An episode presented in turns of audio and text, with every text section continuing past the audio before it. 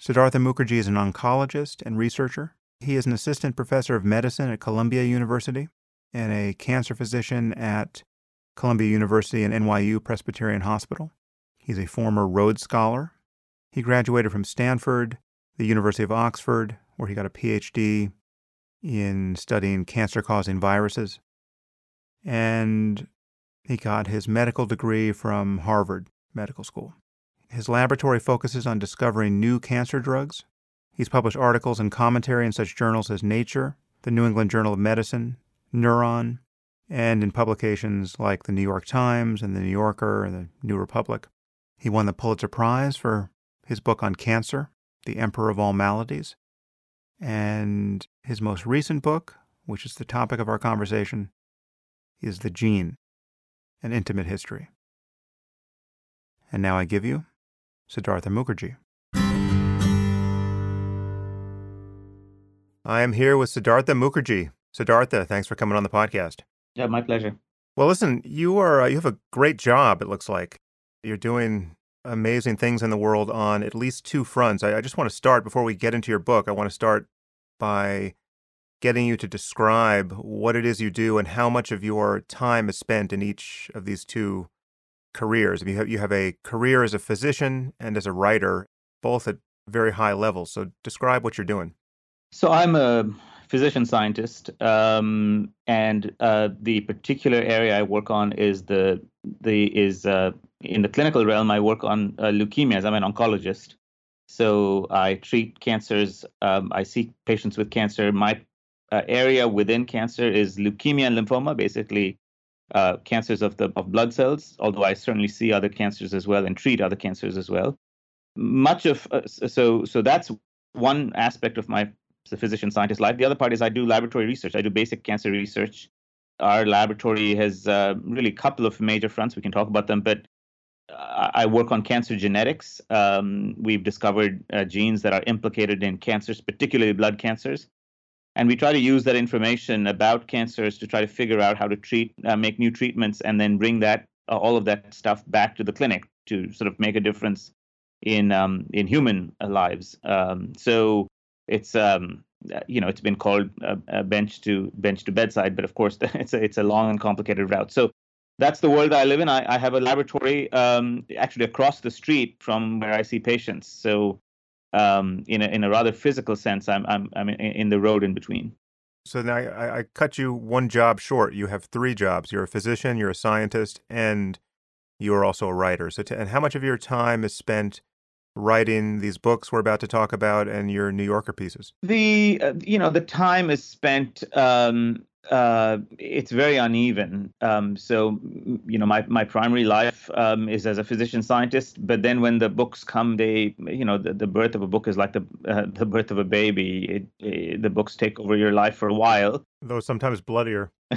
they take over for for a while, and then and and then they go out into the world and and eventually they sort of take on a life of their own um, one thing that's nice is that uh, for the for the first book emperor of all maladies um, i then collaborated with ken burns um, and a bunch of other people um, cancer uh, geneticists and cancer biologists on making a documentary so i was that that book uh, sort of acquired a second life um, if you will um, and that's going to happen with the gene as well we're to uh, ken burns is again going to do a pbs uh, documentary on the gene so it's it's it's a it's a somewhat it's like a sine curve. You you it goes up for a while, then it dies down for a bit, then goes up for a while, uh, etc.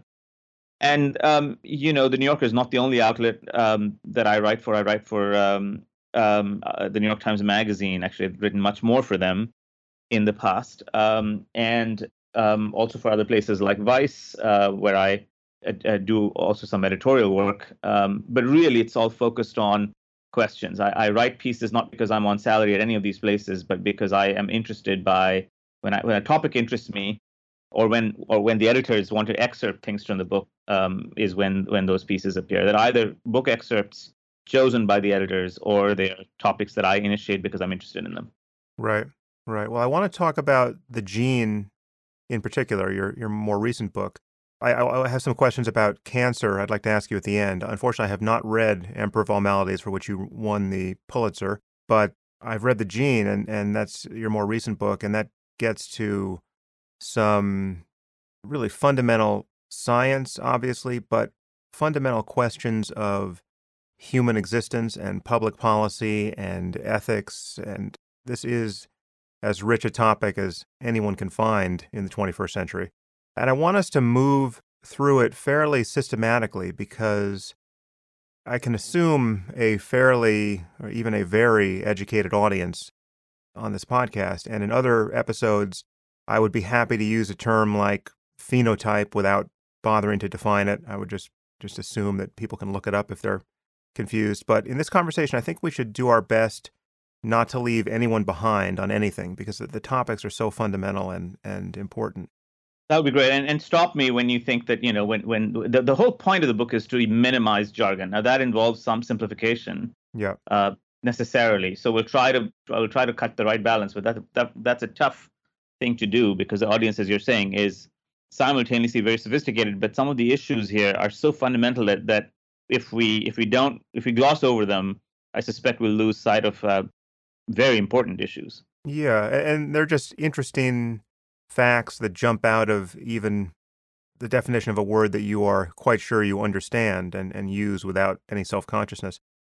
Let's start where you, you know, kind of the path you take through the book. It's, it's very much of a, a historical tour of our understanding of the basis of life and inheritance. So you, you trace it from its beginning in really in just philosophical speculation. You start with Pythagoras and Plato and Aristotle, but then it wasn't until Mendel that we arrive at a really a crucial understanding of the the atomic and information theoretic aspect of inheritance. So just remind people about the significance of what Mendel did. Well, if if, if it's okay with you, let's start with a, little before Mendel. Uh, let's start with uh, with people that you mentioned: Pythagoras, Aristotle, Plato. The question of human heredity. Why is it that we look like our parents? Why do we why do we look unlike our parents? Is a question that really obsessed people, scientists, thinkers, philosophers for generations, and and and twinned to that idea. Um, and it's very important to, to to make it very clear, is that even in Plato, even in Aristotle, you have simultaneously the desire to understand heredity and a desire to manipulate human heredity. Um, those things come hand in hand. That's one of the messages of the book is that no sooner have you have we begun to understand the principle of or principles of heredity because of the aspirations that we have as humans to guarantee it's some ancient desire clearly but to guarantee the best for our children the the the minute the, the heredity does not live in abstraction even for a minute it, it immediately becomes concrete. It immediately becomes uh, uh, it jumps to life, literally, um, and, and, makes and begins to work its way into fundamental questions about who are we, what do we want to transmit, how, how do we aspire to see ourselves, how do we aspire to see our children. Aristotle wrote about this. Plato wrote about this. They didn't understand what heredity was necessarily in current uh, scientific conception, but they had strong ideas about it and those ideas were powerfully twinned to the notion that they would change uh, human beings if we could if they could manipulate it. Mm. Well, that we're going to get to the topic of eugenics, but I think the punchline I take away from what you just said is that eugenics, on some level, is unavoidable. I mean, we all begin attempting to practice it the moment we start thinking about genes. That, that that's the that that's exactly the point. The point is that um, the aspirations to manipulate genes come directly out of some ancient human desire which is very related ultimately to uh, you know as i said wanting the best for yourself and your children.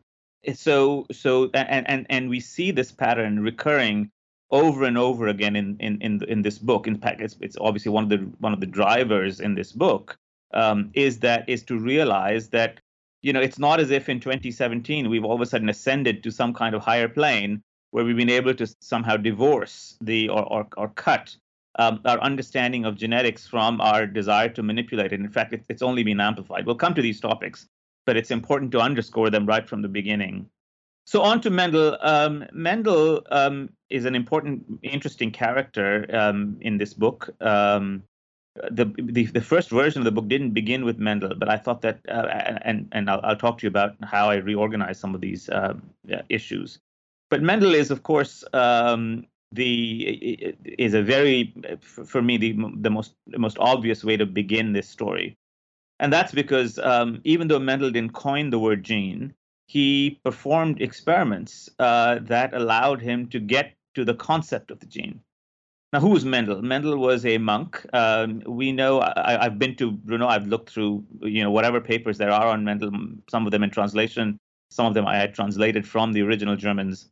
Mendel was a was a monk. Uh, he uh, lived in what is now the uh, the Czech Republic. Um, most of his lifetime in a city called Brno, um, which was a, um, a, a, a, city center, a relatively um, active uh, place. Um, the he he was uh, he lived most of his life in a monastery, and attached to that monastery was a garden.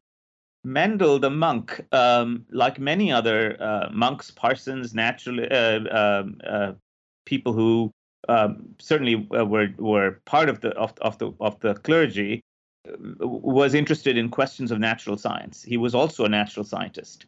Um, and he was an Augustinian. In fact, many Augustinians trained in botany, they trained in biology, they trained in geology, and Mendel was was was carried this tradition forward.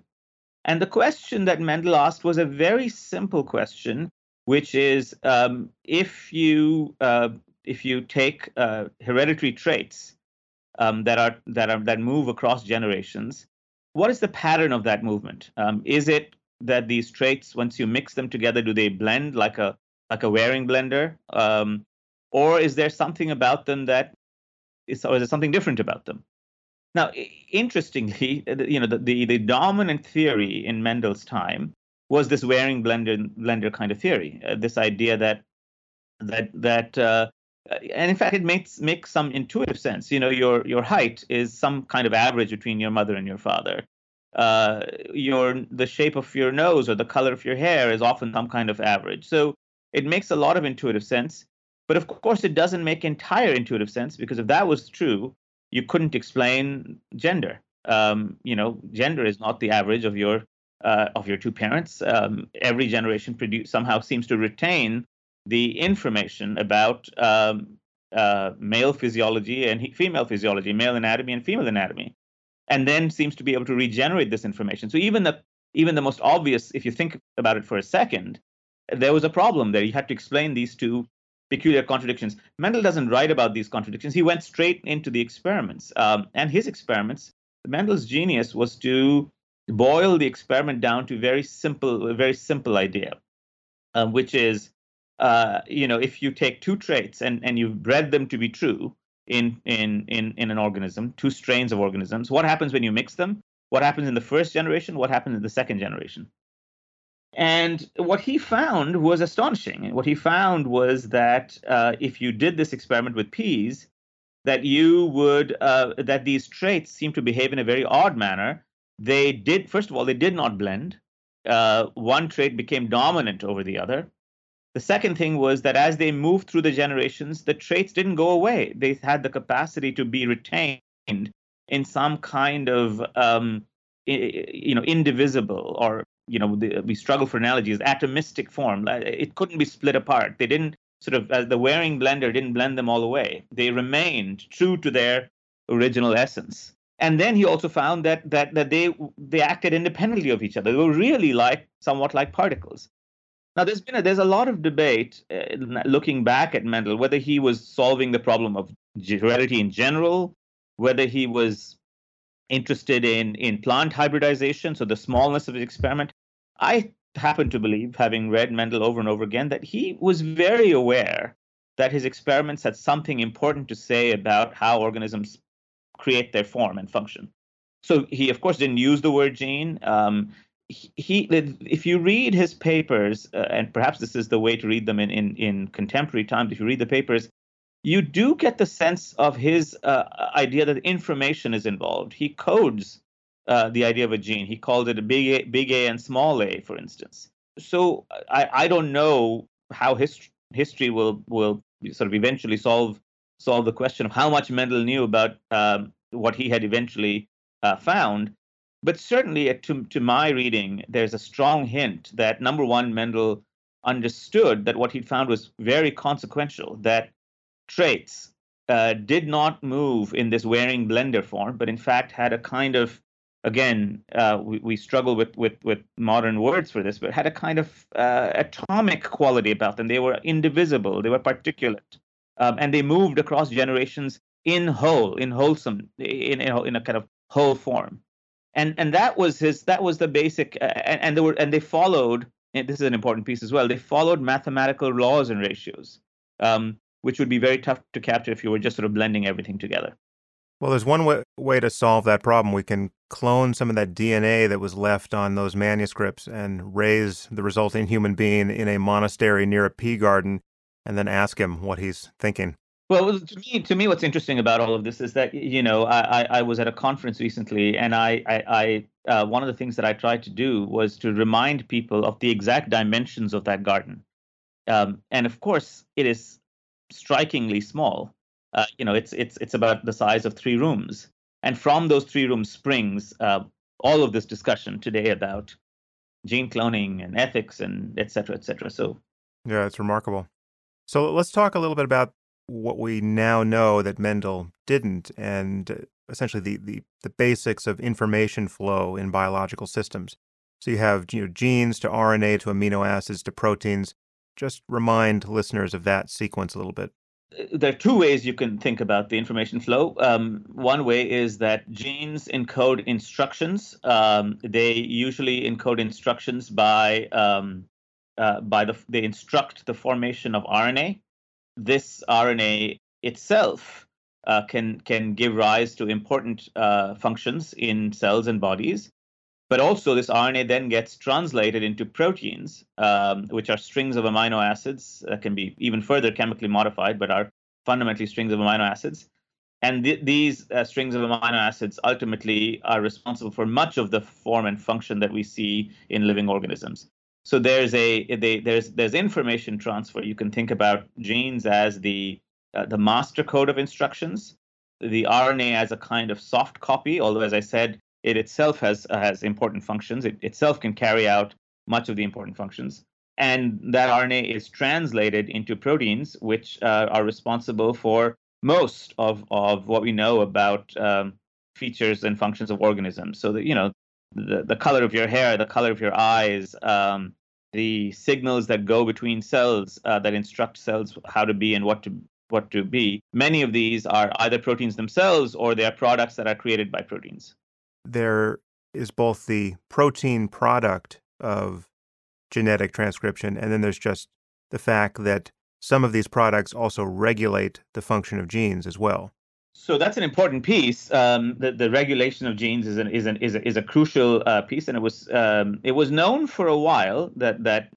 So the question, of course, is um, you know the cells in your eye and the cells in your the cells in your retina and the cells in your blood have essentially, give or take some exceptions, the same uh, uh genetic information, the same DNA. Uh, how is it that the the cells in your eye are, or your retina are very different from the cells in your in your blood? And it turns out that genes are regulated. So it's so it, uh, the the analogy that I use is that um, although uh, the the symphonic score, if you were if you were to use that analogy, the musical score is the same in the eye and in the in the in the blood the uh, eye cell chooses to play out certain parts of of that score.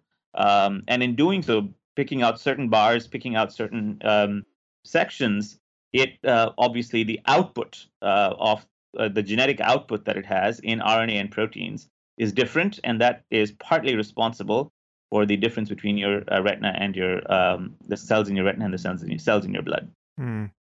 And there, there's really no clear boundary between species. When we're, when we're talking about genes as information, there's no DNA that is intrinsically human, and there was no first human. Both of those are correct, and they're very, very, they're very important consequences.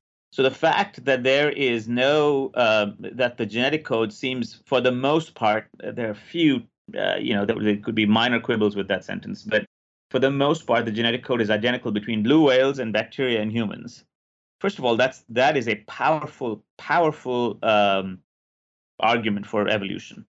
Um, we'll, we'll, set that aside for a second, uh, but but in fact that, that there's a, there's a, the, the flow of information has been conserved across organisms across the entire uh, biological world and and you're right there is nothing fundamentally human about human dna um, the, the, if you were to put as we, as as experiments have shown you can put a yeast gene into a human cell and for the most part the human cell um, will uh, take that yeast gene and make uh, RNA and proteins out of that yeast gene. You can take a viral gene and put it into, into a bacterium, and the, for the most part, the virus will take that viral gene, make uh, RNA and protein out of that viral gene, and there's nothing intrinsic to one versus the other. Again, there there will be there are some minor sort of scientific quibbles about about what I just said, but that's for the most part true.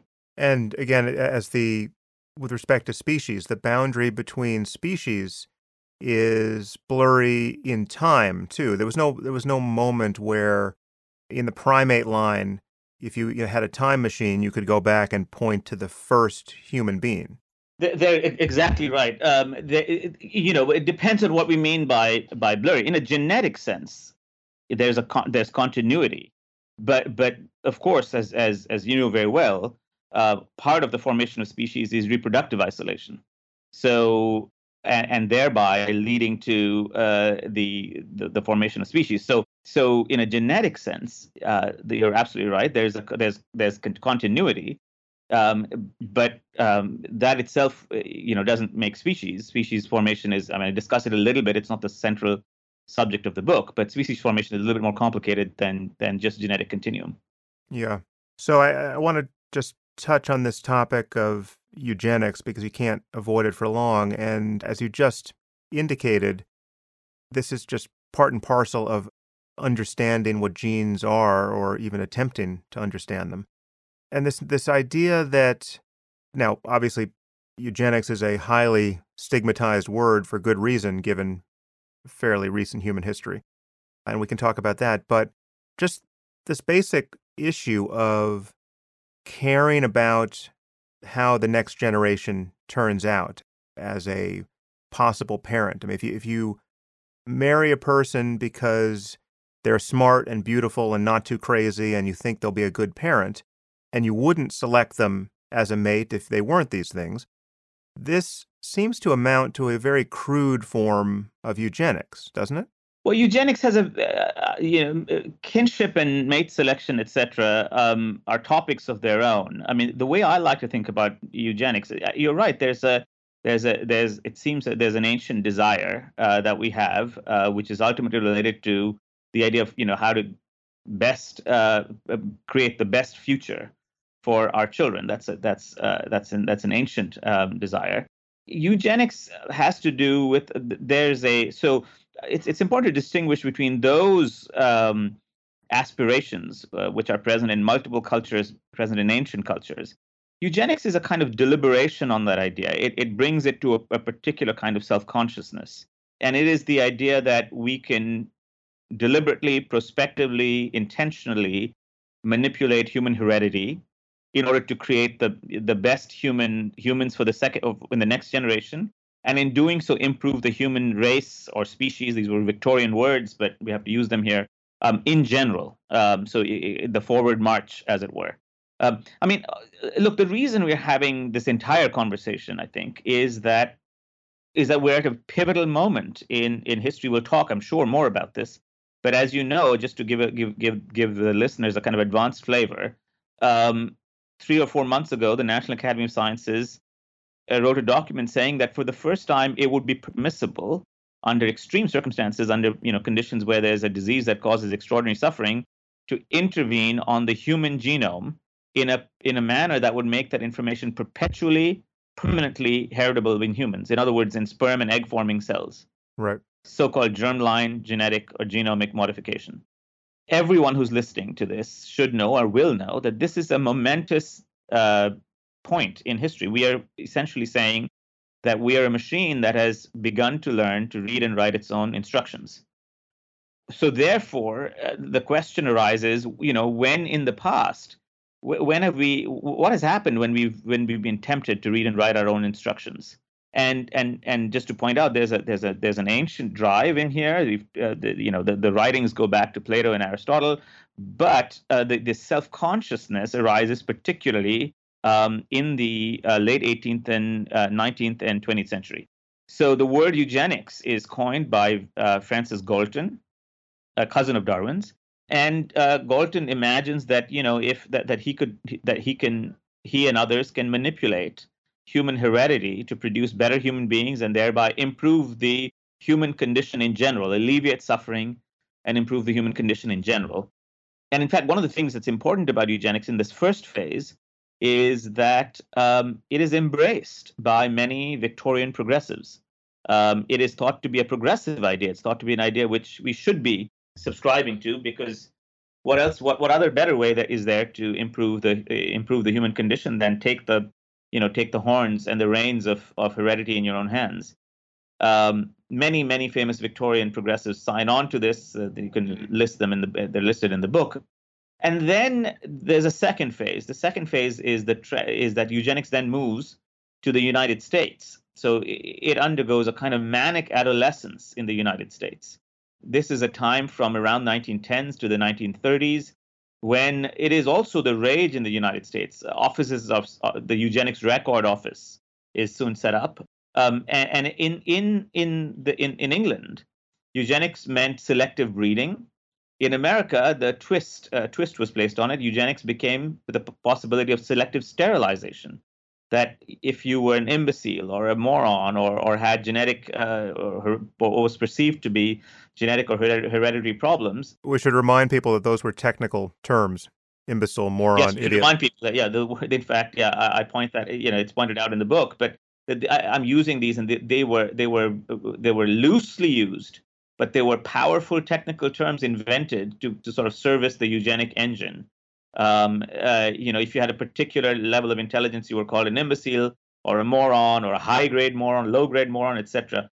But but the point was that very soon, by the by the late 1920s and the early 1930s, uh, even the courts in the United States ha- had uh, agreed that in fact uh, um, men and women who had these kinds of hereditary traits um, should be uh, sterilized by state mandate, um, and thereby, again, in, in, in, the, in the hopes of improving human heredity. And um, many men and women were, in fact, sterilized uh, based on these grounds.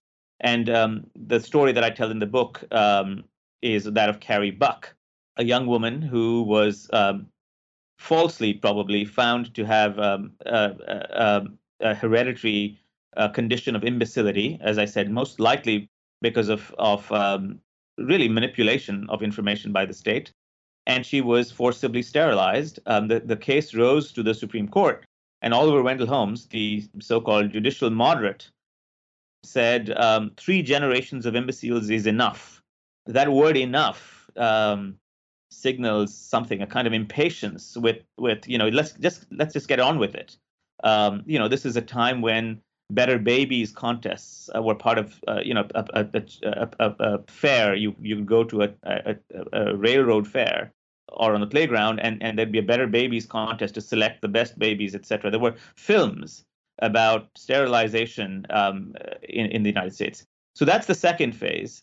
And the third phase is the one that we're most familiar with, is that, that the idea then metastasizes to Germany, where from selective breeding and selective sterilization, it morphs into selective extermination. If you, you know, if if uh, in England, you know, we, we could breed the better uh, humans. In the United States, we could sterilize them and thereby prevent them their births.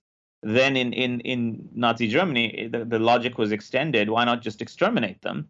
And on that grounds, um, initially, uh, the German scientists began to exterminate again, following the United States, um, those that are con- uh, considered genetically genetic defectives. This is their terminology. And very soon that morphed into the idea that, you know, genetic defectives, well, why not, you know, why not then exterminate racial defectives? Um, and thereby the that that ultimately launched uh, what we know as um, sort of racial eugenics in Nazi Germany, the extermination of Jews and and other races as well. Yeah, well, one clear variable here is just the the means of intervention available to us. So in a world where the only choice is between selective breeding, forced sterilization, and exterminating people. Well, clearly, those methods are so crude that they would only tempt people who are either fundamentally deranged by some ideology or lacking in compassion to a degree that is just pathological. But, what's interesting, but let me interrupt this though. What's interesting is that is that I, I, agree and disagree with that, and that's the point of part of the, of the first part of this book. In fact, when when the when the Victorians were speaking, or I should say, when Galton and his associates were speaking about uh, human heredity in this manner. One thing I should say, I think I spoke a little too loosely in grouping selective breeding with the other two. I mean, I, I can that's, see how selective breeding is, is exactly that, that, that. That that that In fact, the, the we should remember um, and be very remind remind ourselves that this history uh, was a gradual stepping into into blood, as it were. Um, and and in fact, the, it's not as if the Nazis all of a sudden one day woke up and said, "Oh, you know, this would be a nice way to improve the human human race." Um, they followed um, the the road to uh, the, the the road to health through the best genetic intentions of um, of of the progressives of the 1890s and 1900s in the United States and and in, in England. Yeah, yeah, and again, it, it comes down to the technical means available. So, for instance, if if the question is whether or not a person with a heritable disability should be allowed to have a child that will have that disability or will likely have that disability, that's a, a very interesting and difficult ethical question depending on what the disability is and the, the likelihood that some as yet unborn child will inherit it. But it becomes a trivially easy question to answer in favor of intervention if the intervention is trivial to apply. So if you told me that, well, this aspiring mother who doesn't want the state to meddle in her life at all, you know, stands a, a 99% chance of giving birth to a deaf child, say. But if she'll simply take this vitamin that's otherwise harmless, you know, twice during her pregnancy, the risk of this will be removed, well then yeah, she the state has an interest in ensuring she takes that vitamin, right? It would be criminally negligent on her part not to take that vitamin. And there's a continuum from that, you know, harmless and and trivially easy intervention to the removal of her uterus, right, by a state. So, so uh, uh, again, uh, absolutely correct. But but to remind uh, ourselves, uh, and we're fast forwarding a little bit, but it's important to to keep keep reminding ourselves that in, in, in reality, genetics the, the genetic information in humans has turned out to be more complicated and thereby raised a spectrum of more complicated questions. Yeah. So again, to use your analogy, to, to run along the structure of an analogy, for many diseases, um, the, the the odds are, turn out not to be 99%, but turn out to be you know something like 20%, 30%. Um, and some of these diseases are very dependent on other genes um, that the that that that child would inherit. So the context and on the environment. Um, just to give you a very concrete example, and, and, and this is a very intimate example because it happened to me recently. Um, I was I give giving a, a, talk on cancer genetics, and after after that, a woman with a, a BRCA1 mutation, BRCA1 mutation, with a terrifying history of breast cancer, came to me to talk to me afterwards. Um, and she said her mother and her grandmother had died of breast cancer, um, she was uh, she had had two children. She was thinking of, of having another one. The question she was asking is, should she and could she eliminate the uh, BRCA1 gene mutation forever from her lineage? And the answer is, if not now, very soon. Uh, basically, we have the technologies to allow her to do that. We have the technologies that you know she could do that by selectively implanting an embryo which lacks that genetic variation. And if in the future, we might be able to do that by selectively changing the genomes of her sperm and egg carrying cells or making cells. So, um, but remember, in her case, the child will not have a 99% chance. We actually, what's interesting about it is we, is we can't really predict. We can predict that the child who's born with the BRCA1 gene mutation um, will have a, a, a, a multiply higher fold risk of having breast cancer in her future and other cancers, but breast cancer in her future But we cannot, looking at her genome or looking at her, tell you whether it's going to be at age 30, at age 60, at age 70. Is it going to be an indolent variant of cancer? It's going to be likely very aggressive. Um, where it's going to spread, all of this information is weirdly hidden from us. We can tell you that there is risk and there's propensity for risk. Is it a tenfold risk or something around there? You know, actually, I don't know what the newest numbers are for BRCA1, um, but it, yeah, let's say tenfold. Well, so unless the BRCA gene confers some other benefit that I'm unaware of, what would be the argument against eliminating it? Well, the argument, uh, there's some arguments about it against eliminating. BRCA1 is, a, is an intermediate example. I'll give you another more extreme examples in a second. But the, the arguments against eliminating it right now are we don't know exactly whether we can we can use these technologies in a predictive way. If you think about uh, the, the it's it's in the doing, as it were um, if you think about um, the if you think about the the the intervention into sperm and egg forming cells, when we do these genetic interventions, we we're doing these in the lab with other genes, not with BRCA1, but with other genes that we've discovered. Um, when we're doing this in the lab, you know, they, they, these interventions, these technologies allow us to do powerful genetic interventions um, in stem cells, but they're, they, you know, they, they sometimes miss and they reach a different target. They're off-target effects. Um, so that's one. The second one is that uh, the interventions that we're that we're doing um, often, as I said, occur in the context of other uh, of other genes. So we know very little about how other genes and environments influence it. Sure, BRCA1 will be an example of a, of a genetic uh, variation where we will ha- and uh, are, are, are already and will allow genetic interventions in the future. And in, so insofar as it gets simpler, if, if you go to something like cystic fibrosis, then it's a pretty easy decision, isn't it, to eliminate it? It is an it, well, it is an easy decision to allow the elimination. Socially speaking, it's an easy decision to allow the elimination because of the because the fact that, that the disease that it's linked to causes extraordinary suffering. Whether an individual woman chooses to or not to exercise that decision, I think, should be left up to her. Um, and and and you know, the point is that it, it, one of the things that the history is teaching us, I think, is that that state mandates are are not very not very successful here because they end up intervening on individual liberties. Um, so um, the state the states can provide guidance. Um, they can provide the options of what would happen. Um, but um, it seems to me that that once the state got into the business of of uh, force, forcing a, a woman to have only one, you know, a, a prescribed kind of genetic lineage, I think for me that steps a little too far.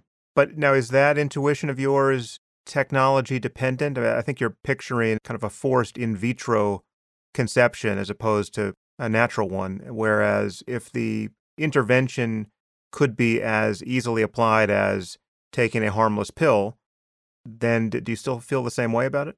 Again, I'm talking about cystic fibrosis. I, I, I think I would feel the same way about it. I don't think it's intervention dependent. Um, I think it has to do with uh, uh, uh allowing uh, humans uh, the liberty to choose uh, what kind of heredity they choose to transmit. Um, and there's some historical precedent for this. You know, um, obviously, Down syndrome is a is a is a good is an important historical precedent for this, which is that the the state provides guidance as to what the um, what what, what the life of a, of a child with Down syndrome may be like. Um, and even there, we very very very much know there's a wide spectrum. I mean, you know, Down syndrome is is um, has a wide spectrum, but of course there are important uh, medical consequences of Down syndrome. The state provides guidance, but it doesn't go and tell women that you know you can't have that child. Right. I, I, it seems to me that cystic fibrosis is a clearer case. maybe not the clearest possible, but getting there both in the simplicity of the underlying genetics and in the cloud without a silver lining outcome. And then when you when you try to map it on to other ethical imperatives, so for instance, just a reminder. I mean, this is a side note, Sam, but it's yeah. an important reminder. Uh, just a reminder to remind us that we think that the cystic fibrosis gene variant that now causes disease was likely selected um, at a time when uh, gastrointestinal diseases like typhoid um, were rampant throughout Europe, um, and that gene variant likely protected people from dying. Now, this is not, I, am not trying to be, um, so, you know, wax eloquent about a history that's long past. We are, most countries in the United, in the West do not have these uh, threats of typhoid. But But, uh, but just a reminder that these gene variants uh, were, in some cases, selected for very particular environmental conditions. Yeah, yeah. Well, that's a great point that I actually want to get to in, in a slightly different context because that presents a fascinating limitation on our ability to use this technology, even if we get our heads straight ethically. But I'm just thinking back to the to this particular intervention, the feeling that I should oblige my children to wear seatbelts, whether they want to or not, and whether I want them to or not, and that the state has an interest in my doing that because it's not much fun to see needlessly injured or dead children show up at the ER day after day when they could have just been wearing a seatbelt. Why isn't there a why isn't there a seatbelt law for genetics? Yeah, seatbelt law for unborn children on some level. Again, when the I think that I think that you're, you're pointing out exactly the reason. The the, the because seatbelts are we, we do not we our aspirations and and personhood um, are not linked in the same way to seatbelts as they are to um, to heredity, um, and that may be because of vast cultural uh, uh, reasons. Uh, it may be because of, of, of an enormous um, particular interest in heredity, but but uh, but we have we, we have carved out a special place uh, within ourselves, within our cultures, that says, look, the the the autonomy that we have around heredity um, is an autonomy that that should be respected unless there are truly extraordinary circumstances. And even when there are extraordinary circumstances, you know, I, I, have um, taken care of many uh, children with Down syndrome who have uh, leukemia. In fact, this is one of the uh, terrifying things that happens.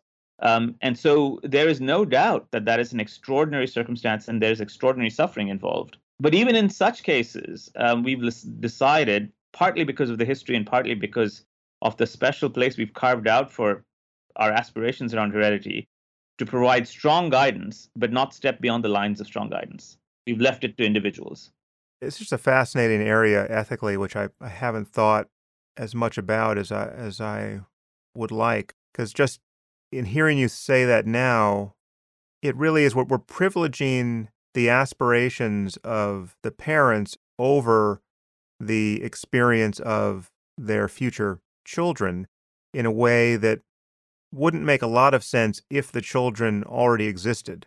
Well, so, so you know, there are several philosophers and biologists and geneticists who are grappling with this question now. So, you know, to what extent you have to take into account the unborn voice of the of the child?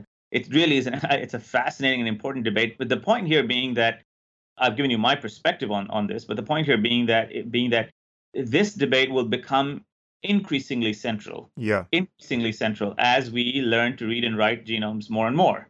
Um, right now, um, we are in a kind of learning phase, a steep learning phase of reading and writing. Um, we are like the child who's just begun to discover the language. Um, so again, to remind ourselves, if your if your genome was written out in in in standard print, your genome, Sam, would be um, 70 or 80 full sets of the Encyclopedia Britannica. Um, it, it would you know fill your whole house. we are beginning to learn of course, you now know through gene sequencing that in fact the active parts of that encyclopedia, not the entire entire encyclopedia, but the active parts of the encyclopedia, you can you can obtain the sequence for for about two thousand odd dollars. The first one, the full sequence for the first human was was about three billion. That was in two thousand and one. Um, the prediction, I just came back from a conference in Seattle. The prediction is that it'll fall down to about three hundred dollars per person, not the full genome, but the active parts of the genome.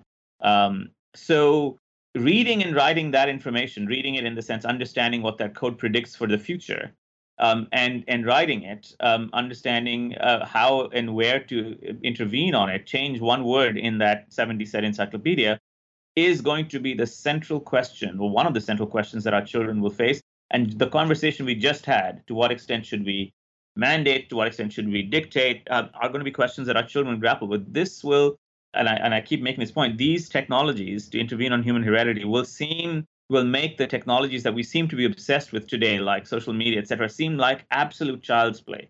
They will brush them aside like a like a like a fly on a summer day, um, because they will get to again these very old um, human aspirations about controlling our children and ourselves. Yeah, and just to point out the technological trend you just sketched there, that's Uh, three billion down to three hundred dollars to sequence a, a genome, in about what, 20 years, that's a 10 million fold reduction in the cost. It's incredible. And and the one thing I, I will add to this, and maybe we will have time to discuss this, but just to just to just to keep people current, we are currently using computational tools and human tools to inspect genomes, to read and write. And the amount of data that we've collected is quite small compared to the total amount there is. So, you know, tens of thousands of, and maybe go, going into the hundreds of thousands of individual human genomes. But imagine now on increasing that that parent data set and then unleashing tools like deep learning uh, on on on on that data set and picking up patterns that would not be apparent to the human eye or potentially to even standard computational um, ways to mine information. Imagine now for every human being being able to create a kind of predictive algorithm about their future. Um, it really distorts and has has an effect on how we think of ourselves. I'll give you one very concrete example. Um, another woman um, with keeping on the same breast cancer theme, another woman with the BRCA1 gene mutation has two daughters, and she told me the story. Um, she was very concerned and got herself uh, sequenced for BRCA1 and her two children. The two daughters are 11 and 9. So, um, and one of them turned out to be positive uh, for the carrying the mutation. So the question which was immediately raised to me was, you know, these children have not even developed breasts. They are in their in their adolescence, and yet already the mother's relationship with one of them and both of them has fundamentally changed. She does not see her two daughters as the same anymore. Now imagine doing this not across one gene, but across the, you know, several thousand genes that human beings have. Um, parsing our, us in these kinds of propensities, parsing us in these kinds of probability probabilities, even if they're probabilistic.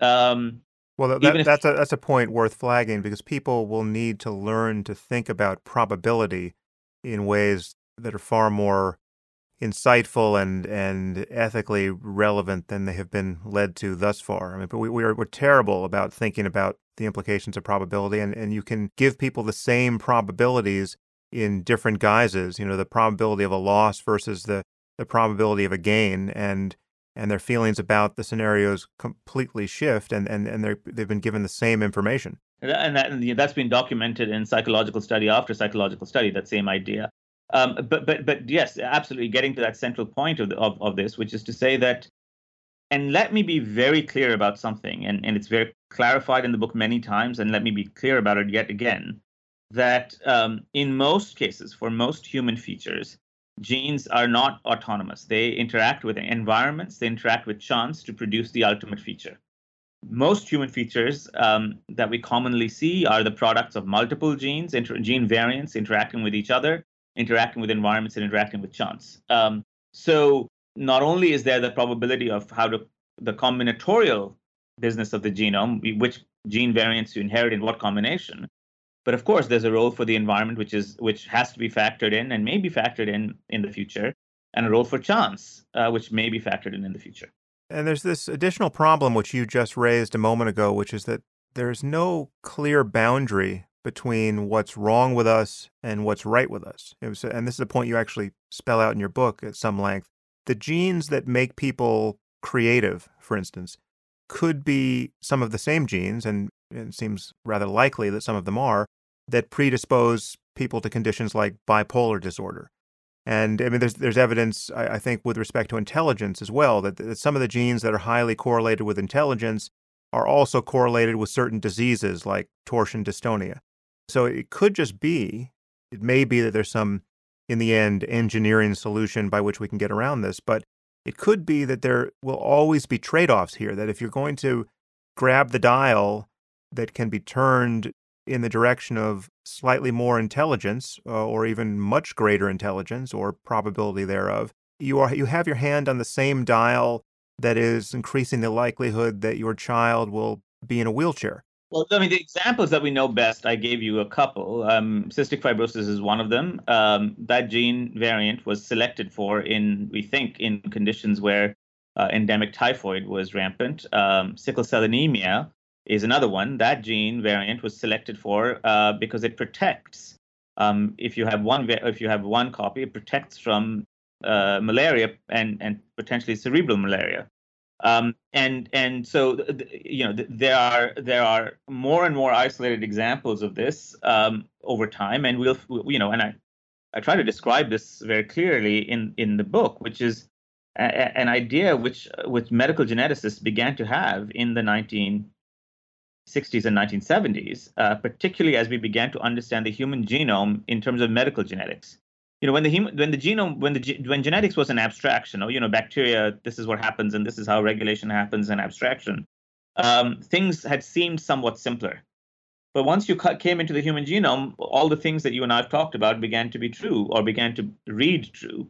Most human traits are not the product of single genes but of multiple genes. Our capacity to manipulate multiple genes um, is fundamentally constrained although changing. We'll come to that in a second. Um, the capacity to predict um, future phenotype, uh, future traits, future characteristics from a single genome remains in its infancy and may be fundamentally constrained because of environmental and chance effects.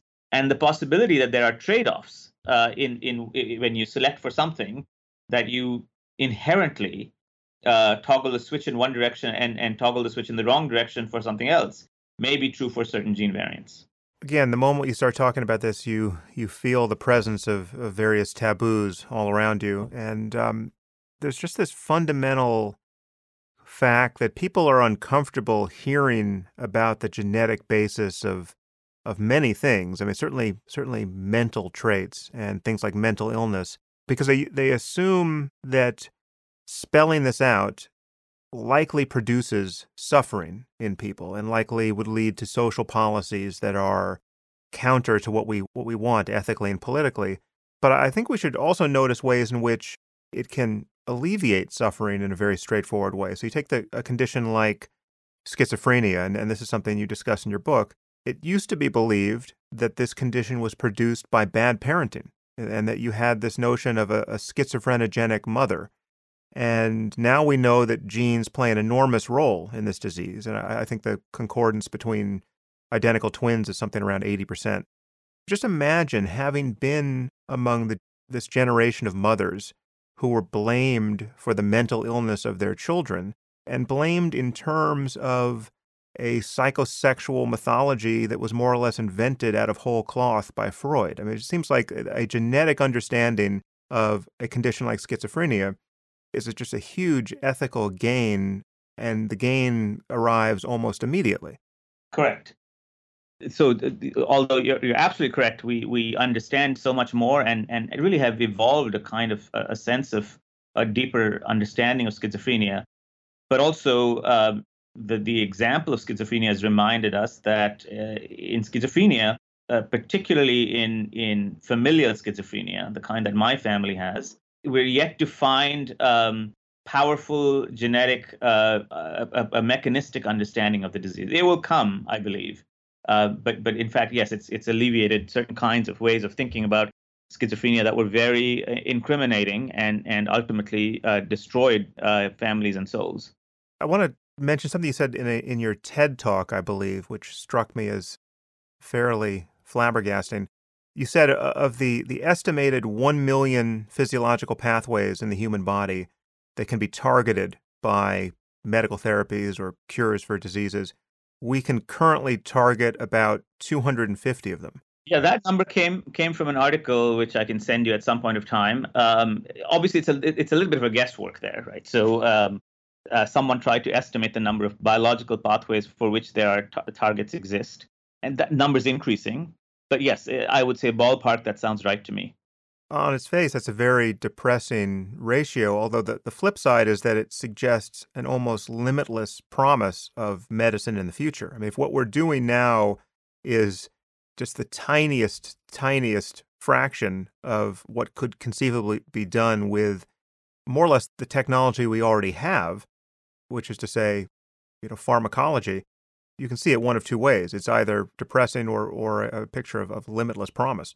Sure, and this is one, one, one important piece to intervene on that, which is that there's a denominator problem, which is that um, the, the, the parts of that equation that are responsible for disease or can be uh, manipulated for enhancement um, may be a tiny fraction to start with.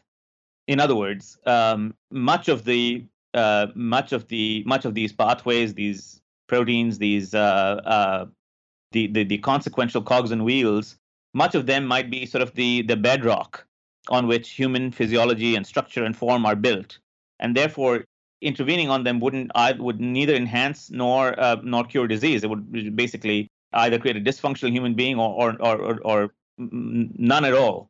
So we don't know what part, what fraction. It's a denominator problem. We don't know what fraction of those million odd pathways, uh, uh, cogs and wheels, as it were, what fraction of them are relevant in human pathology, and what fraction can be manipulated for. If you're interested in enhancement, what fraction can be manipulated uh, for enhancement. Now, what's the state of genetic medicine at the moment? And perhaps you want to talk about CRISPR here and, and, and whether you think it will fulfill its promise.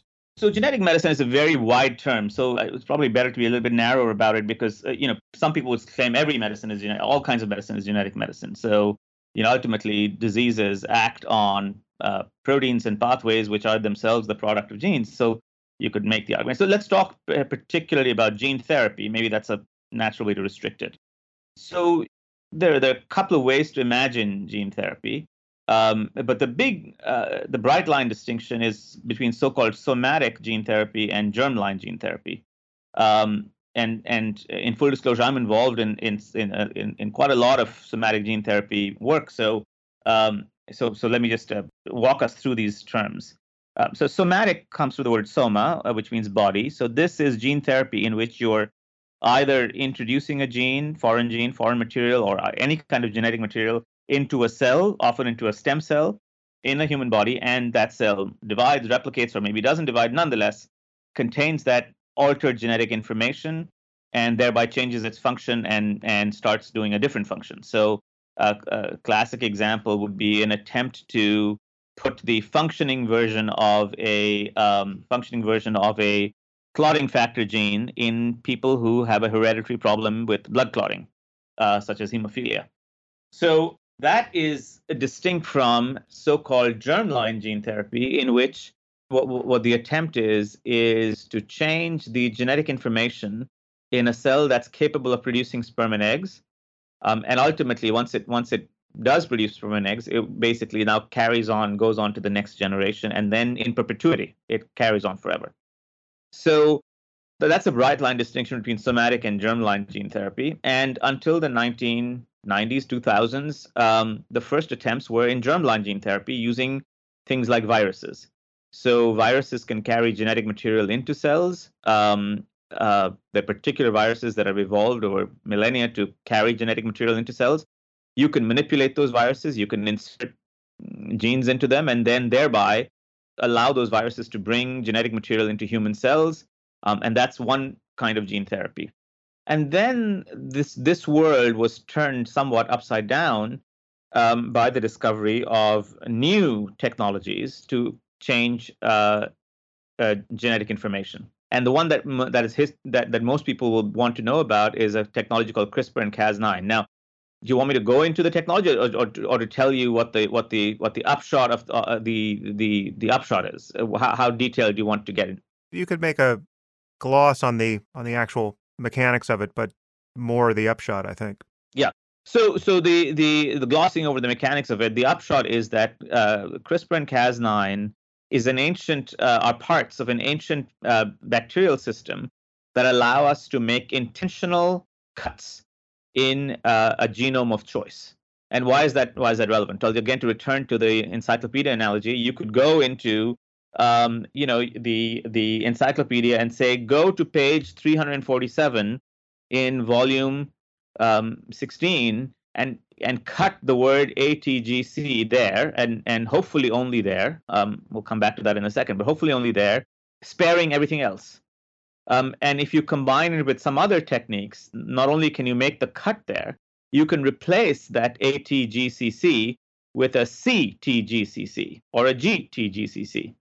So obviously, you know, what if that is the BRCA1 gene, or what if that's the cystic fibrosis gene? Um, and what if you make those changes not in a cell that's a somatic cell, but a germline cell, a cell that is sperm and eggs? So, so CRISPR and Cas9, among other things, these kind of bacterial systems, I don't want to, they're, they're really systems or technologies that allow us to make intentional, deliberate changes in genomes, and that we couldn't do easily with uh, with the kind of viral-based gene therapies that we had in the past. Um, so they allow a, a an unprecedented level of being able to manipulate uh, genomes and potentially not only genomes of other organisms, uh, mosquitoes, parasites, pests, crops, etc., but also, of course, the human genome. And and if you combine these technologies with what we are learning about um, stem cells, sperm and egg producing stem cells, then all of a sudden you have the kinds, uh, you have a really unprecedented power to be able to manipulate the germline of organisms and humans in the future. That's yeah. the upshot. Yeah. And obviously, the, the bright line between the somatic therapy and the germline is that all future descendants now inherit whatever changes you make, as opposed to the single person you have provided the therapy to. But, you know, I guess in, in certain cases, that strikes me as a, a very easy decision and in others an impossible one and it's it does come down to just the probabilities involved and how sure we are we know what the effects will be of our of our intervention. Right so there's a nest of questions. There are a nest of ethical questions and there's a nest of biological questions or technical questions and of course they're interrelated. They, they crisscross with each other.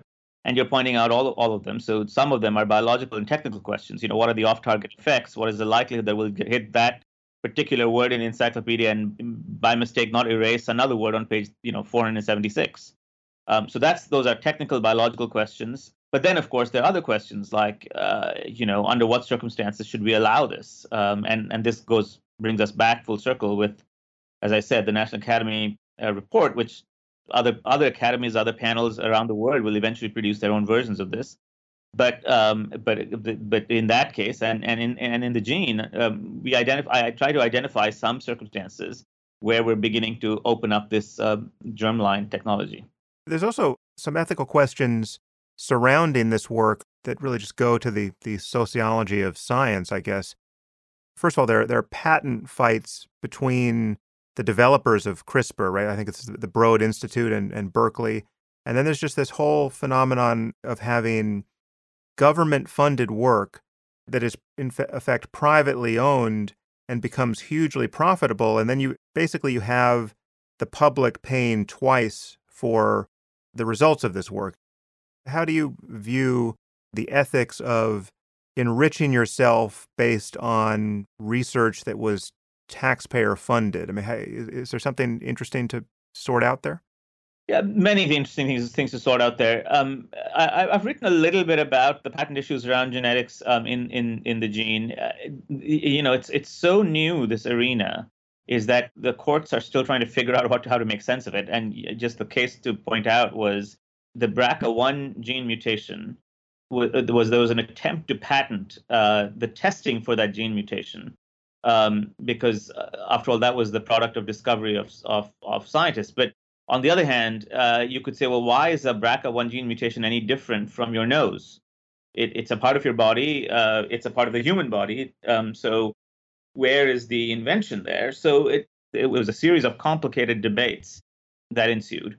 But of course, this has been carried to its next level with with the debates around gene editing, uh, these technologies that allow you to intervene on on genetic information in, in a deliberate manner um, and the two sides of the debate are um, sure, these tools are borrowed from the microbiological world. So bacteria invented them really through evolution. Um, but uh, they were refined and changed and programmed and reprogrammed by individual scientists. So there's so one concern, one concern is should these be patentable at all? That's question one. The second question is um, who made the discovery first? What's the evidence that any one of the teams made the discovery first. And the third set of questions, which is is um, if the discovery was in fact paid for through government dollars, uh, should individuals or companies be allowed to uh, use uh, these same kinds of d- tools to sell them back to us, as it were? I'll tell you my views on on all three of these questions, um, but of course they differ. So in, in reverse order, should should should they be allowed? I think you know I think as a, as I think it's important to keep the cycle of innovation alive, I think it's important to give important incentives, substantial incentives to scientists as they bring the products of their science into human lives. Um, cancer is one example um, that I see on a daily basis. I think most people would feel that the structure of, in, of incentives currently it has has moved. The needle has tipped way too far. I'm speaking for myself, and that we need to be able to identify inventions that are that uh, for which uh, where the line of credit and substantial um, uh, substantial compensation is given, and when that line gets crossed. So it's a case by case question. Uh, as you can imagine, this is uh, richly, hotly contested. There's no one formula here, I think uh, richly and hotly contested a- arena. Um, many people, including myself, feel that um, the first movers, the original inventors, should be given substantial uh, uh, uh, rewards. The people who come later and and sort of pile on to them, the Me Too's, um, should be given much less. I also feel that the patents should not be extended indefinitely based on you know creating new applications for them, but much of the reward should come up front but once you're done you're done um, but so these are these are sort of the gory details as it were the, se- the second and the third question i'll answer quickly in the interest of time the, the second question was um, uh, or one question was um, should these be patentable i think in the case of crispr and cas9 the amount of human intervention that went into the process after the initial discovery is substantial a lot of things had to be done. Things had to be hooked together. Uh, the, the the biological system invented by microbes, uh, by, by, bacteria, was designed to kill viruses, uh, to chop their genomes and DNA up. We redesigned it to uh, focus it on the human genome and in a programmable way. So I think there's a good case to be made that there was uh, substantial innovation involved. I should say that anyone who wants to patent my nose is free to do it. It's broken at least once, and uh, I consider it a Creative Commons nose. So right, and mine is not particularly attractive either. So I'm I'm happy to give it up. So um, I have one bone to pick with you. I wasn't necessarily planning to bring this up, but it's become a sore spot for me personally in my life, and you sort of bumped into it. I recently had Charles Murray on the podcast. Yeah. And am now, as you might predict, being attacked as a racist in certain circles for merely having had a perfectly cordial conversation with him. And many listeners, in anticipation of, of this podcast with you, have reminded me that you were more critical of Murray in your book than I was when I had him on the podcast. And so they, they want us to discuss this. So I, you know, I don't. We don't have to spend a lot of time on this, and we, we certainly don't have to spend a lot of time on Murray. We can talk about the just the general question of intelligence. But I read obviously what you wrote in your book, and then I went back and read the relevant chapters in the bell curve. And it seems to me that like nearly everyone who writes about Murray, you seem to feel under considerable pressure to distance yourself from his reputation. And in my view, this led you to make at least a couple of obvious mistakes. But to really get into this, I would have to read the passages from your book out loud on the podcast, which I'm not going to do. And I would have to read a fairly long passage from Murray so I can summarize. I can summarize our differences, and I think they're not. I don't think they're mistakes. I think they. Well, let me just um, let me flag one because I, I know. So there's one difference which I do want to talk about, which is not necessarily a mistake, and it's definitely a point of valid debate. But there were a couple of moves you made there that struck me, at the very least, sloppy, and I just want to flag them for you and and listeners so that so that they can go look at both books if they care, and you can go back and look at what I'm talking about because I feel like I mean to take just one example, the use you made of there was a transracial adoptee study. There's a there was a study of kids that had one or two biological parents who were black and they were adopted by white parents, right? And so this was a was a study by by Scarr and Weinberg. And you cite this study pointing out that the adopted children had a mean IQ of 106, and this, that's even higher than the white average. And you single this out as as some of the strongest evidence that the the IQ testing was was biased. But Scarr and Weinberg did a follow up study, which is again described in the same paragraph in Murray's book, that significantly muddied the waters. That, sh- that showed that racial IQ was stratified in their follow up study. And you don't cite that study, right? Which is, so when you go back to look at Murray after reading your book, this seems like a fairly glaring oversight, at least. But this, again, this is something that's hard to parse without just reading the text.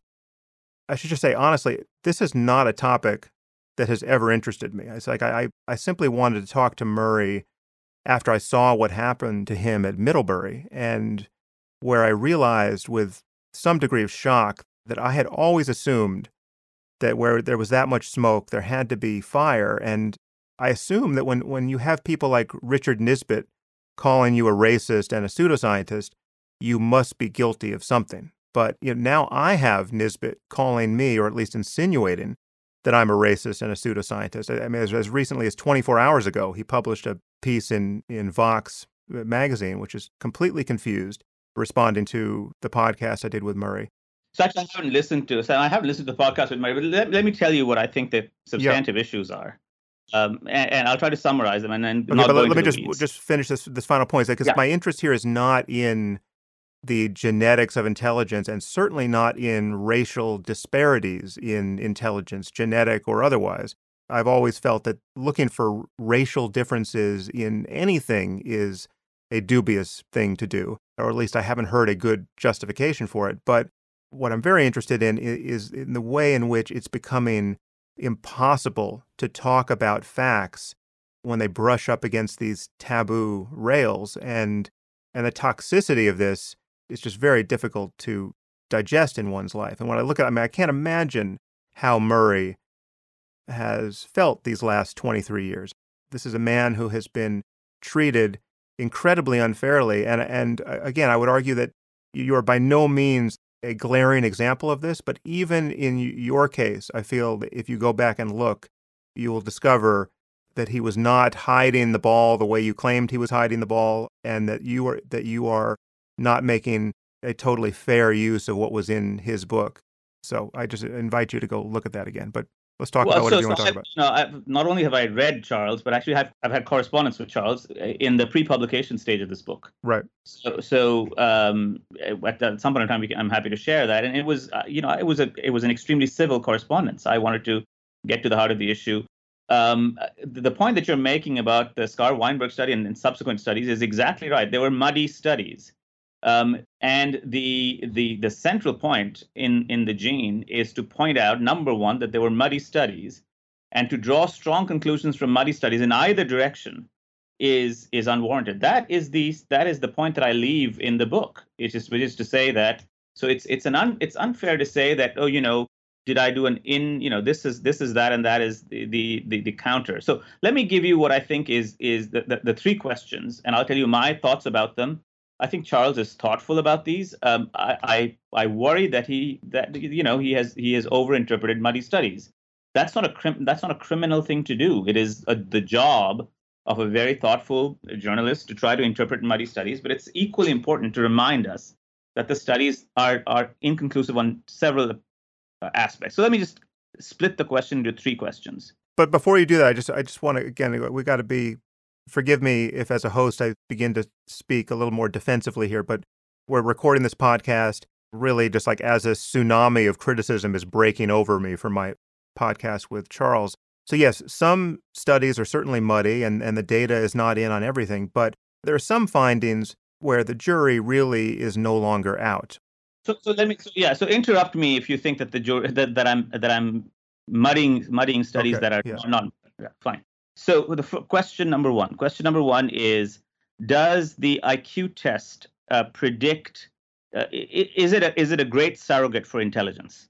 So um, I would say the following, which is that this is this issue is being studied, although much is to be done in the future, and it depends on who you ask. So if if if you're if if it's about uh, certain aspects of performance, sure, it predicts certain aspects of performance in this world but it actually is, is a relatively poor predictor of other aspects of performance, um, including aspects of academic performance. So, uh, in, in some cases, it correlates highly with um, with how you will perform in the world. In, in other cases, it it correlates rather poorly with how you'll perform in the world. I think that's what the jury that's that's the general case of what the jury says. Would you agree that with that? Well, yeah, th- this is a great way to proceed. Let's just go point by point. So, in certain cases that's true, but that's it's a slightly tendentious way of describing it. So for instance, IQ for certain things is necessary but not sufficient, or having a high IQ is necessary but not sufficient. So there are other things clearly like motivation, an ability to defer pleasure, right? Do, and and set goals. I mean, these these are, are features that don't aren't necessarily tied to IQ and have a lot to do with the in terms of explaining differential success between people. But if you're going to tell me, you know, what's your prospect of success as a theoretical physicist with a an IQ of 100, not great. Yes, but the point uh, I agree with that. But the point here is to clarify and say say that the world is not made of theoretical physicists. That's the world true. is made of very very different people. Some people who you know. Uh, uh, it's made of Lee Krasners and theoretical physicists and people who are athletes and and Queen Elizabeth. Um, but so, another way of, of saying that is that intelligence is not the only thing we value or that will get you good outcomes in life. But there is. Let's talk about the you have a quibble with with the how we define intelligence, which I, which I think is right right at the heart here. So talk about the problem in defining this notion of general intelligence by correlating the outcome of an IQ test with differential success in life? Because you, you talk about that. So you know, I, am I'm, I'm I'm a cancer scientist and a geneticist. One of the things that I'm always looking for is is is what's called a, a you can call it a gold standard or or or what this what's the standard by which it will be judged. In other words, when we measure something, what are we trying to correlate that? What, what, what is the end point of that by which, the, what is an independent or a non-dependent variable that we can use to judge whether what we're measuring is worthwhile measuring or not? And uh, the, but the, but the point is that when we use the word intelligence, that is a powerful, culturally loaded word. We're saying very much about, we're not talking about the performance on a test we're talking about a very culturally loaded word. And so um, my point here is that it would be helpful if, uh, I'll give you a counterexample, if it turned out that the IQ test was correlated 100% with uh, performance in diverse activities in the world, um, uh, ranging from you know LeBron James to Queen Elizabeth, I would say fine. You know that's that's a good test. Currently, the, the the current format of the test seems to predict something about our capacity to process information in a particular way.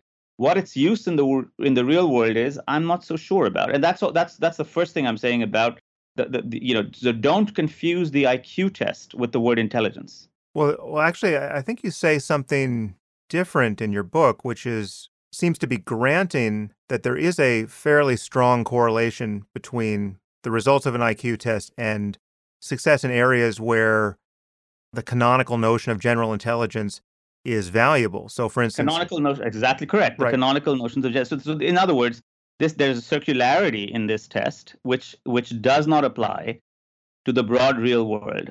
So let's say that we agree on on on these disagreements. Can I go into the second piece because it's it's relevant? Before you do, there, there seems to be a bit of confusion here because it does apply to the broad real world. It's just that the broad real world has been made by the same people who make IQ tests. So, I mean, to, to make this simple, like, so if an IQ test puts great weight on the size of a person's vocabulary, and then we find that people with big vocabularies succeed in academia, this is a circular justification because it's the, the same people in academia. I agree with the, that. That's the that's the point that yeah. I make several times in the book. I agree with 100%. Yes. yes. Okay.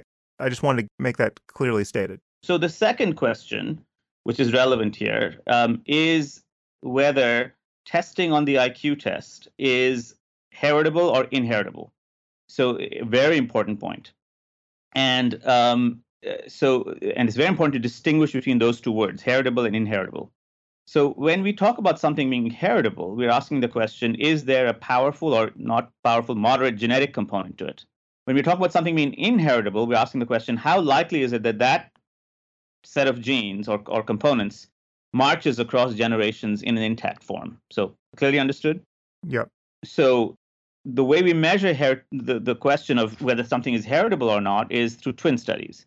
And um, I very clearly point out, and I, in fact, this I, I, owe this to this correspondence with Charles Murray, in which uh, it is, uh, I think, it is uh, very believable that the results of the IQ test are moderate to highly heritable. In other words, twins share concordance in in such uh, in such affairs.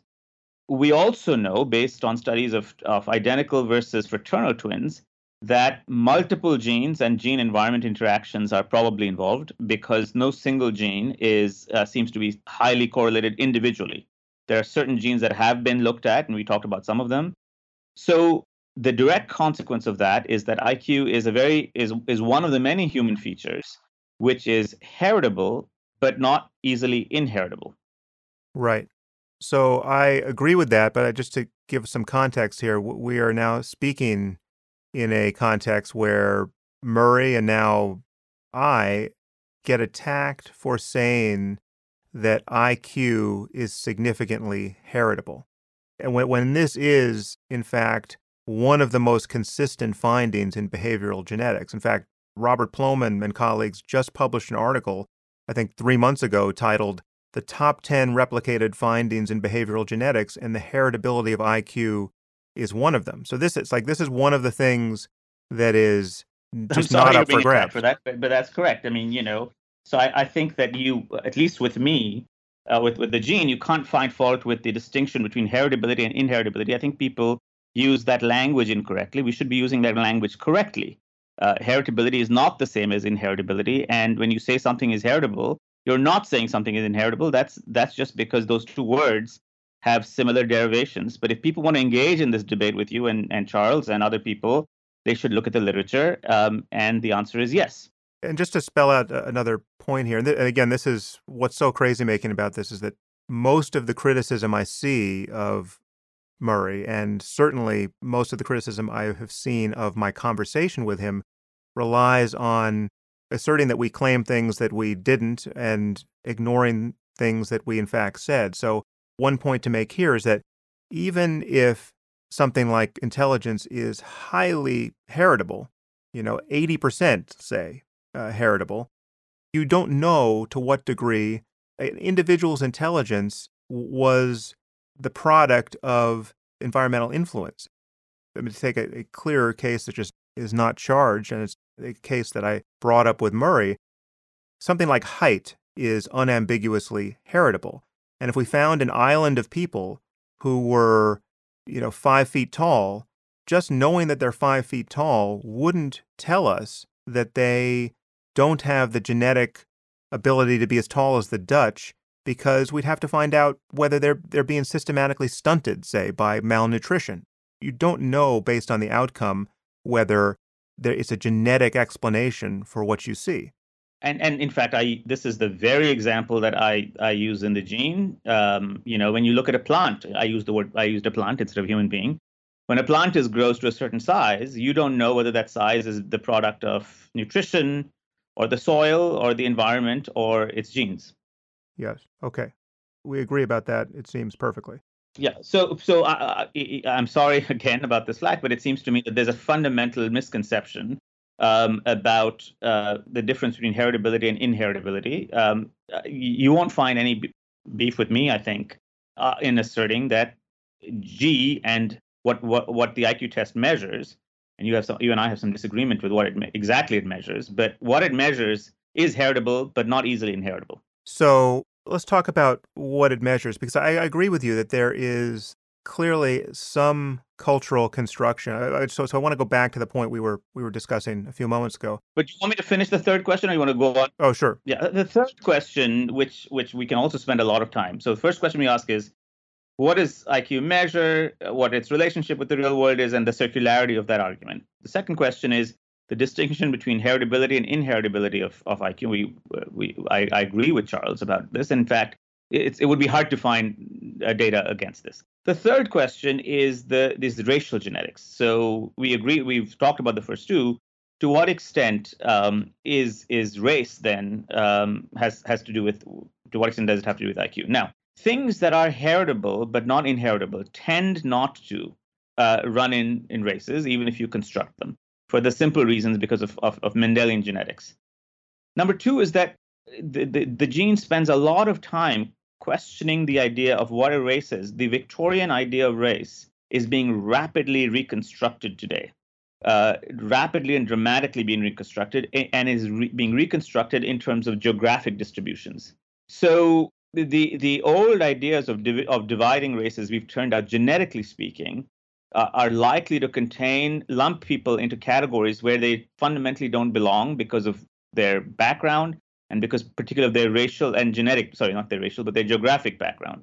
So this is just to say that extraordinary claims demand extraordinary evidence, and the first attempts to answer the third question, um, to my mind, have not risen to that extraordinary evidence in implicating or, or cross segregating races with IQ because the, the, the term race itself is being redefined right now. But in my understanding, all of these data, and, and I, I think there is a lot, you can view it as agnostic with respect to the, the reality of race or the or the, the actual race of any of the subjects, but it's just based on how people self-identify with respect to race. Fair enough. That self-identification could be circular, uh, but yes, fair enough.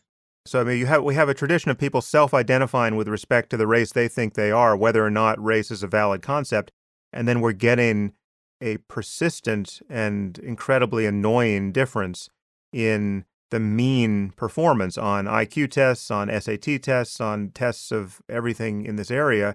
And this is the thing that is so toxic to talk about. It's not toxic to talk about once we realize what the limitations, uh, at least for me, it's not toxic to talk about.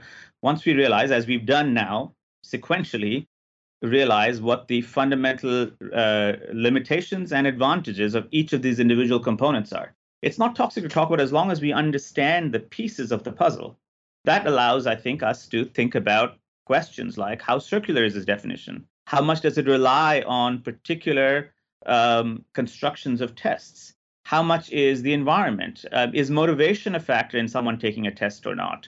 Um, is is the self-identification of race real? The the point is that there, to me, um, I, and I know this is not true for Charles, but to me, um, the each of these individual components, if you were to think about this as a vast machine, each of these individual co- components um, seems to have enough fuzziness to it that making a conclusion about the vast machine and then making social policy conclusions about the big machine is is more suspect than I think Charles thinks it is. This is not to say that these are you know these are important questions, but they they're, they're you know there's an in, incredible amount of fundamental slippage in vocabulary. And I hope, again, by having this conversation, at, at least we are getting through some of those slippages of vocabulary.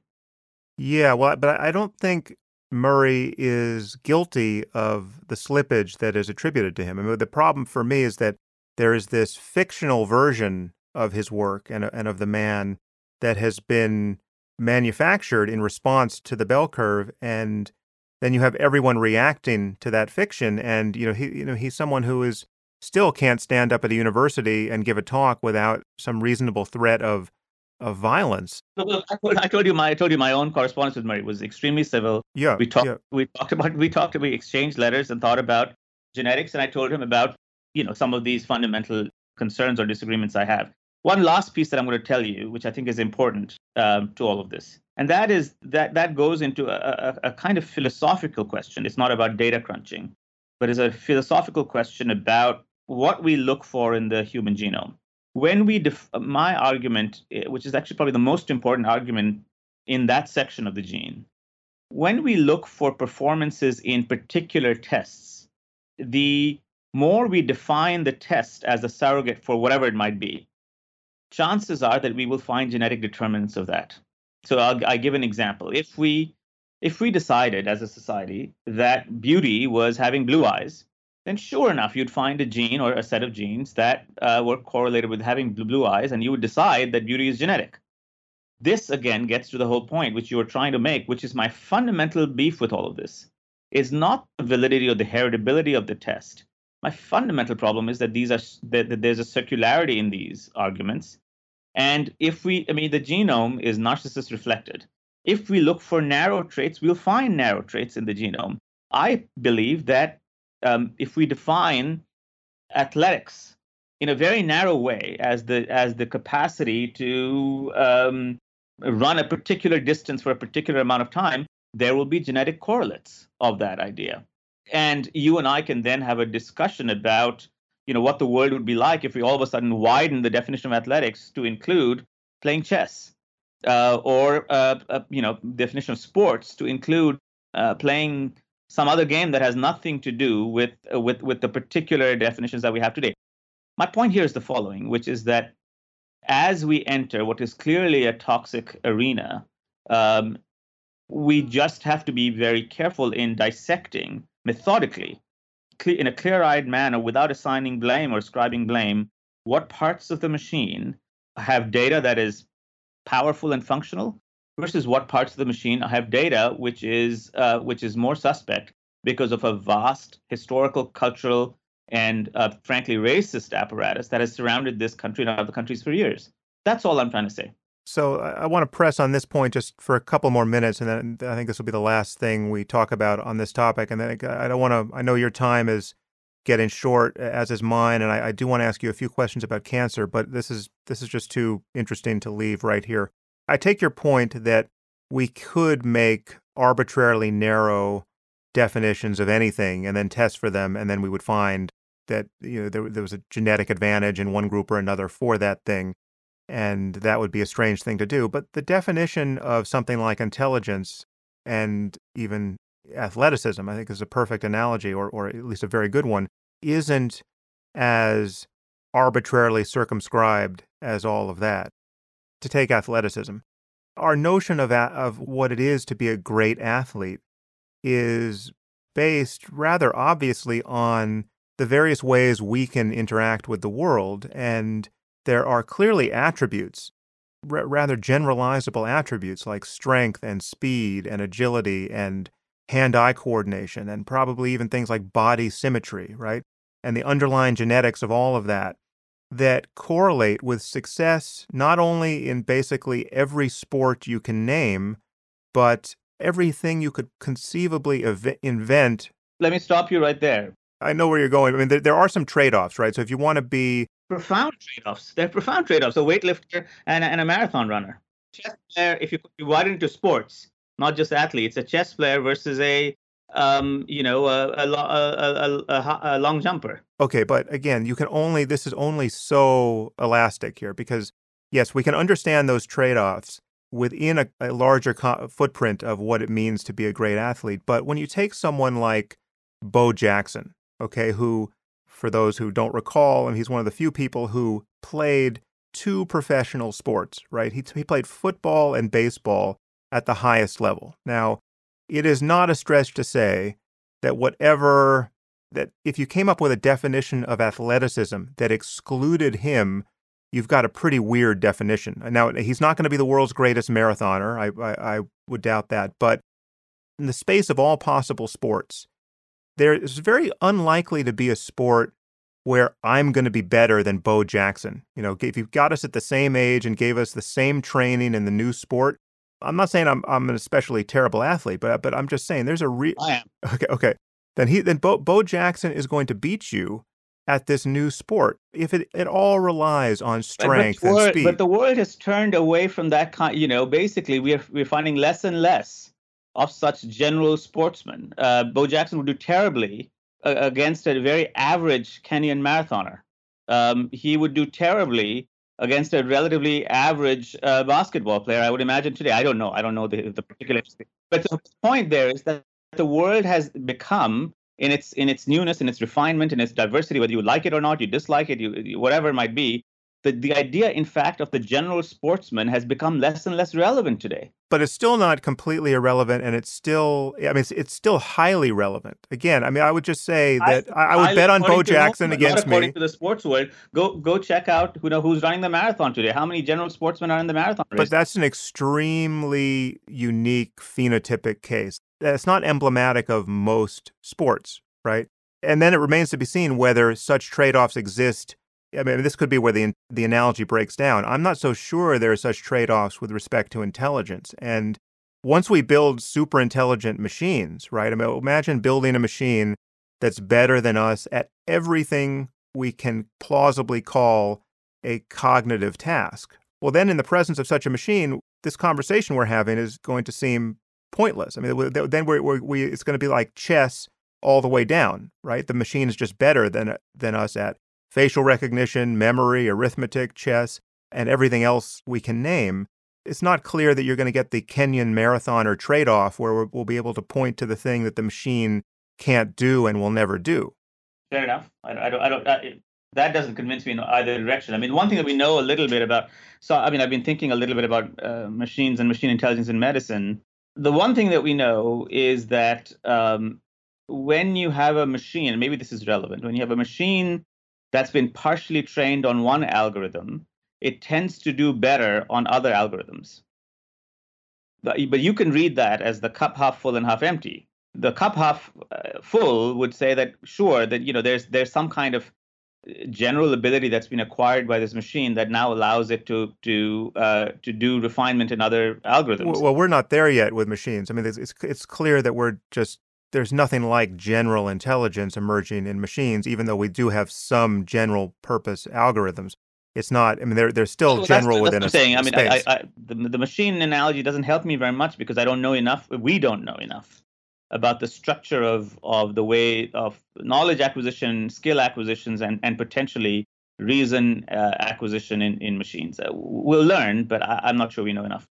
Take another machine who that, that we do know a little bit about. I mean, take someone like John von Neumann, right? Is there any definition of general intelligence that excluded John von Neumann or where he didn't rank extraordinarily high would be a bad definition given the man's talents. And it's hard to see a lot of trade offs there. Now, was he the world's greatest poet? Probably not. But it's. Well, you just gave an example. But he, the idea that he would be a bad poet seems rather far fetched. Did he write any poetry? I have no idea. It's a hypothetical. So I, anyway, I mean, you know, but but every example that you've come up with has exactly these kinds of endemic problems, right? So my point is, we didn't arrive at our definition of intelligence purely by accident or by whim. It's not like we just got fascinated with blue eyes and blonde hair and said that's that's beauty for all time.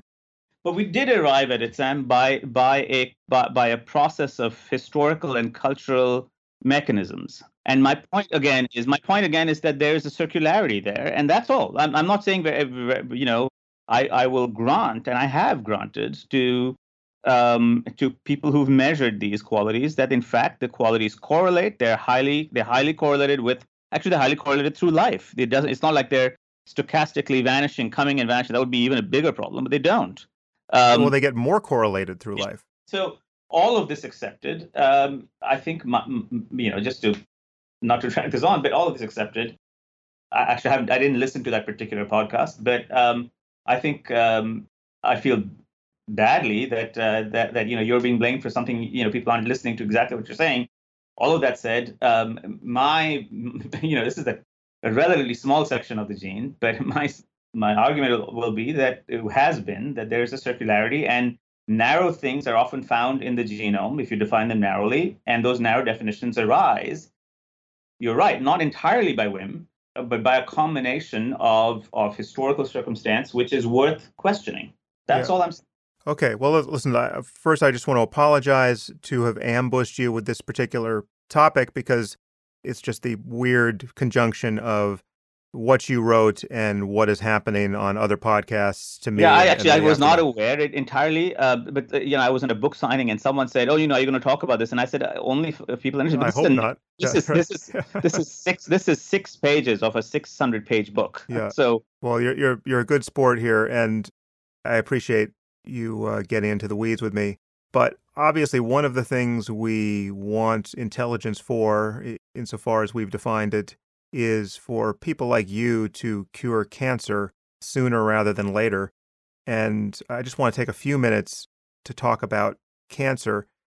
Unfortunately, this is not informed by my having read your much celebrated book, The Emperor of All Maladies, on the topic. But it's probably safe to say that everyone listening to this podcast has either had or will have some encounter with cancer. They're either going to get it or someone close to them will. My father died of cancer. I have a close member of my family who just went through a major ordeal with it. it amazingly, he seems to be someone who is among the tiny percentage of people who, who seems to have successfully treated uh, or been treated for stage four pancreatic cancer. First, I want to ask you why does cancer have this unique status? I mean, why, why are people left battling cancer? You don't hear of people battling heart disease. Is this based on the, the range of treatments that, that exist for it, or how do you think of the, the stigma? Well, it's a very diverse disease. a disease of enormous diversity, genetic diversity, and um, there's not one cancer, but many cancers. Uh, it is a disease unlike heart disease, unlike most other diseases, where the level of genetic diversity is enormous. And now we're beginning to understand it's not just genetic diversity, there's also a component, a powerful component of evolution here. Cancer cells are constantly evolving, and they're evolving by ch- creating their own environments, their own microenvironments. They defy the immune system uh, through a process of selection and evolution, etc. So it's a very different kind of battleground, as it were, compared to heart disease. Does it make sense to keep classifying cancer in terms of their organs of origin, like lung and breast and prostate? Is that or, or is our thinking changing? Well, we're, we're kind of in a halfway in a halfway moment about that. It certainly made sense initially from from the standpoint, but now the now the genetics is is redefining that. So basically, it might turn out that your brain cancer could share some genes with with with a breast cancer. Now, that said, um, when we try to treat based on these kind of new genetic um, paradigms, um, those are still not very successful, in part because somehow or the other the cancer cell seems to remember its tissue of origin. So some, the truth is somewhere in between. Interesting. And finally, is, is there any important difference between childhood and adult cancer? Um, it seems to be that there, there's some fundamental differences between them. They childhood cancers tend to uh, be more responsive to many chemotherapies, and the quick answer is we don't know exactly why. All right. I am sorry to have given uh, one of the most important diseases such uh, short shrift in the presence of one of the most important writers and thinkers on the topic. This is just going to justify a um, another podcast before we all get cancer, Siddhartha. Thank you so much. Okay. Thanks a lot. Thank you. If you find this podcast valuable, there are many ways you can support it. You can review it on iTunes or Stitcher or wherever you happen to listen to it. You can share it on social media with your friends. You can blog about it or discuss it on your own podcast. Or you can support it directly. And you can do this by subscribing through my website at samharris.org. And there you'll find subscriber only content, which includes my Ask Me Anything episodes. You also get access to advance tickets to my live events, as well as streaming video of some of these events. And you also get to hear the bonus questions from many of these interviews. All of these things and more you'll find on my website at samharris.org. Thank you for your support of the show. It's listeners like you that make all of this possible.